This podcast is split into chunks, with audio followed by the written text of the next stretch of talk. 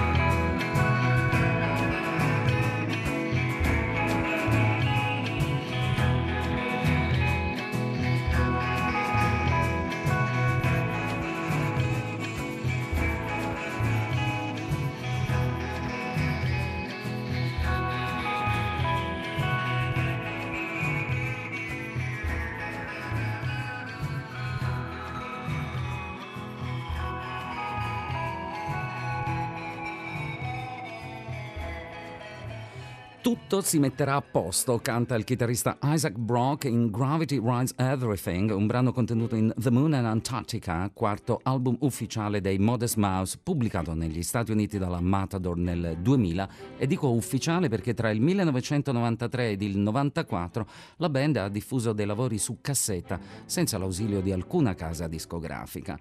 Eclettici e prolifici, i Modest Mouse vengono fondati nel 92 in un sobborgo di Seattle da Brock, il batterista Jeremiah Green ed il bassista Eric Judy, fortemente influenzati dalle stramberie dei Pavement e dalle sonorità di gruppi molto diversi tra loro come Pixies, Ecstasy e Talking Heads, oltre alla eterogeneità sonora, vantano una notevole longevità, dato che la loro ultima pubblicazione risale al 2015.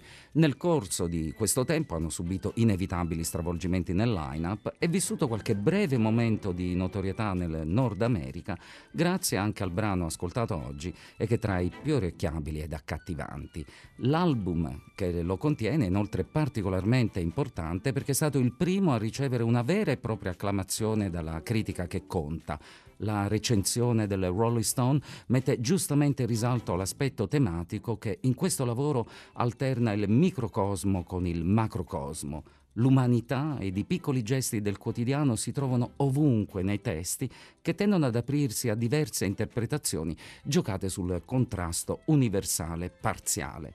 Così Gravity Rides Everything, la gravità cavalca tutto, indica sia la forza di gravità che la gravità di certi eventi, ma niente è come sembra e tutto alla fine will fall right into place, ovvero si metterà a posto, oppure cadrà letteralmente nel posto giusto, proprio come nella trama di A volte ritorno.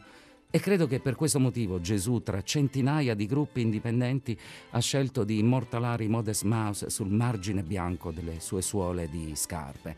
Questo romanzo straripa di citazioni di bands e musicisti di ogni genere, al punto che oggi potremmo modificare il titolo del programma in le eh, righe tra la musica, perché la musica è la seconda trama, quella nascosta e più significativa, che può essere letta e compresa da chi è appassionato di musica a 360 gradi. Ogni citazione non è mai casuale, ha un suo sottotesto. Anche Dio ama la musica, quella di qualità divina ovviamente, e sono proprio alcune creazioni di musica, arte, cinema e letteratura le poche cose buone rimaste sulla terra. L'umanità, nonostante tutto, ha creato il rock and roll. E poi ci sono i Chemical Brothers, ma soprattutto un album sublime che Dio ascolta insieme a San Pietro nel suo ufficio. A Love Supreme di John Coltrane.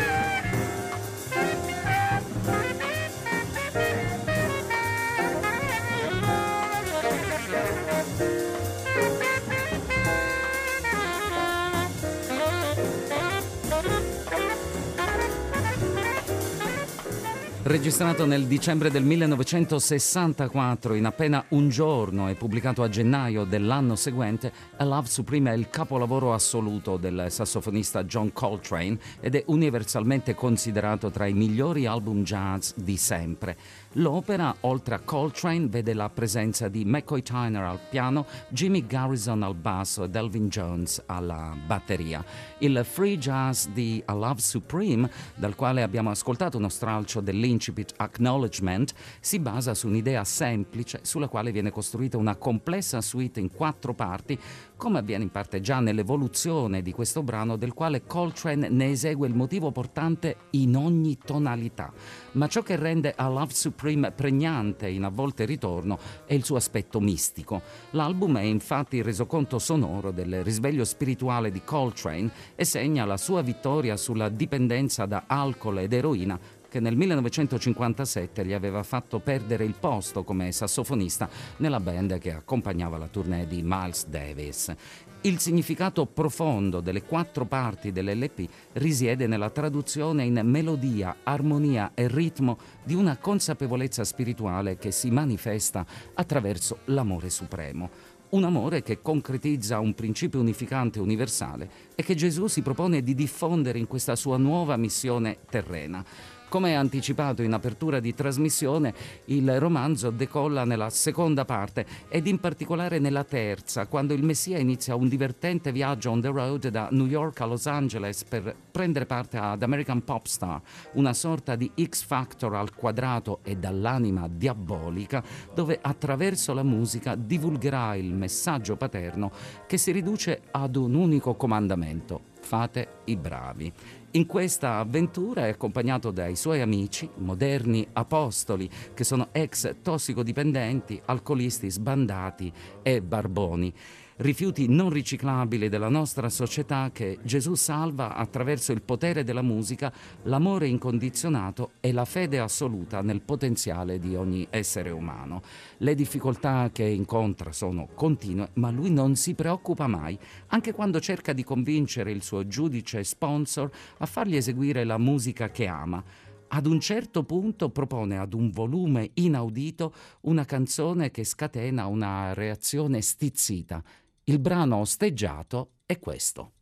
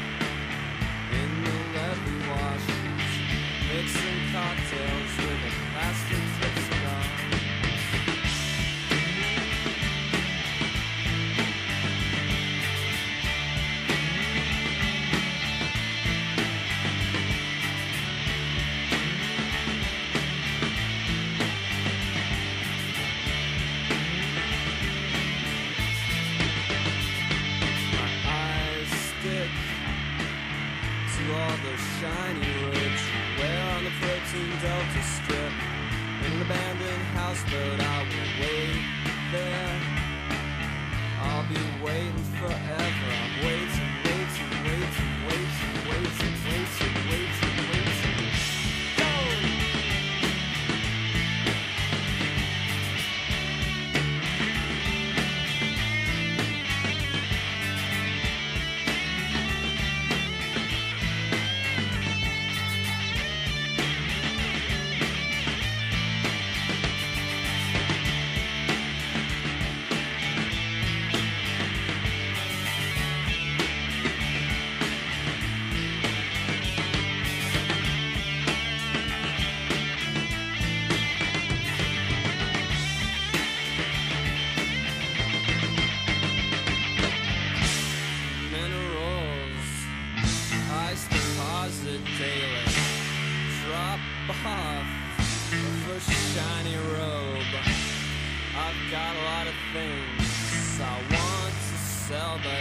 Not here, babe.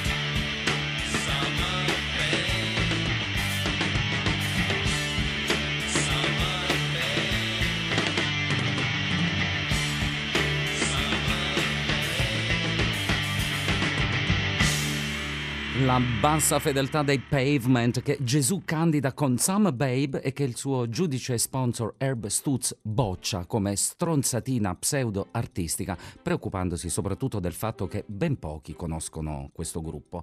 Il Messia è spiazzato, anche perché questa è una delle composizioni più orecchiabili contenute nell'album di debutto Slanted and Enchanted del 92 che consacra la formazione diretta dal genio di Steven Malkmus come leader del nuovo corso lo-fi statunitense dei primi anni 90 insieme ai Sabado di Lou Bala, un altro gruppo molto apprezzato da Gesù. In A volte ritorno non c'è comunque solo musica alternativa o di qualità. Come un mordace dizionario della musica ironizza sulle produzioni becere da consumo, ma non dimentica mostri sacri come Beatles o Rolling Stones. Non mancano poi le riflessioni sulla musica, che sono spesso condite da espressioni scurrili ed irriverenti, ed anche per, per, questo motivo il libro è stato accusato di blasfemia e prima di essere pubblicato, pensate, è stato rifiutato da ben 18 case editrici. Ma sotto questo strato superficiale si cela invece un messaggio di umanesimo universale che viene più volte veicolato dalla musica stessa. Gesù ha una sua band, un trio completato da due amici d'infanzia, Chris e Morgan. Lui ovviamente suona la chitarra divinamente e secondo Chris quando canta è capace di emanare quel dolore, quella disperazione che tutti i grandi cantanti da Hank a Kurt hanno avuto. Per la maggior parte delle persone, prosegue Chris, la miseria della loro esperienza diventa reale solo quando le metti di fronte a qualcosa di veramente grande. Per il resto del tempo pensano che tutto sia buono. Il problema è che ad American Popstar il giudice Stell Fox, un inglese cinico e senza scrupoli, che inoltre produce la trasmissione, impone solo grandi successi commerciali. Dopo una lunga trattativa Gesù trova la via di mezzo, un brano portentoso di un gruppo che ha venduto decine di milioni di copie di dischi ed il cui leader, se avesse detto di essere il figlio di Dio, Chris se la sarebbe bevuta.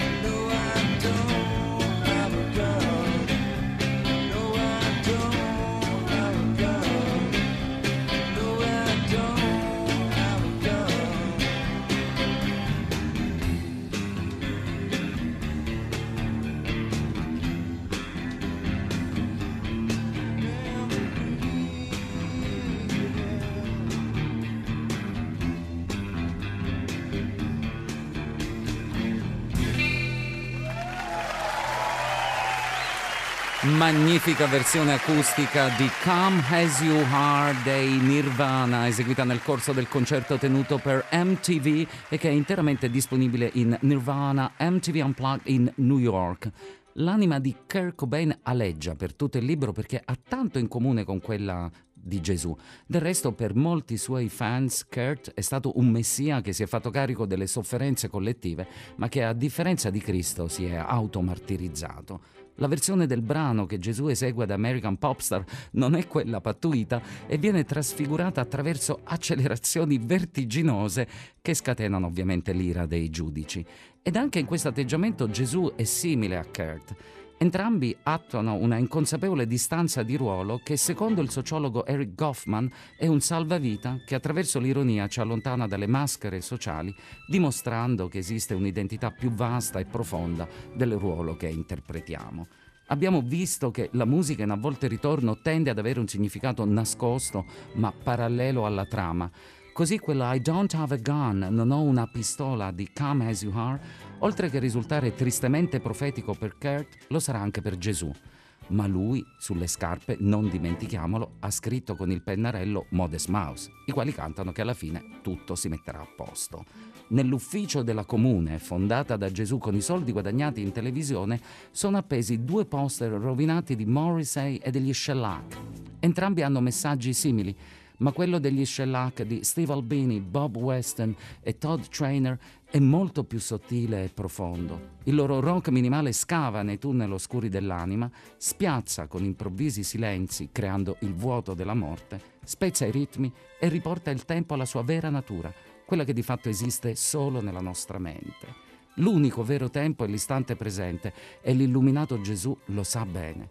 Noi possiamo imparare ad esercitarci proprio attraverso la musica degli shellac che ci investono con il loro verticalismo ed asimmetrie perfette e riassumono tra le righe un altro grande messaggio di questo romanzo che è molto più di un semplice divertimento letterario e con i divini shellac che ascoltiamo tra breve con The People's Microphone, contenuto nel quinto ultimo LP Jude Incredible, si conclude questo appuntamento con la musica tra le righe che questa settimana vi ha raccontato la musica di A volte ritorno. Da Max Prestia grazie a Monica Nonno che cura il programma con Erika Manni Francesco Mandica che invece sovrintende alla regia e da Tiziano Pesci che si è occupato invece della parte tecnica. Ed ovviamente un grazie particolare a tutti voi per averci dedicato la vostra attenzione. La musica tra le righe vi dà appuntamento a sabato prossimo per altra musica da scoprire insieme tra le righe.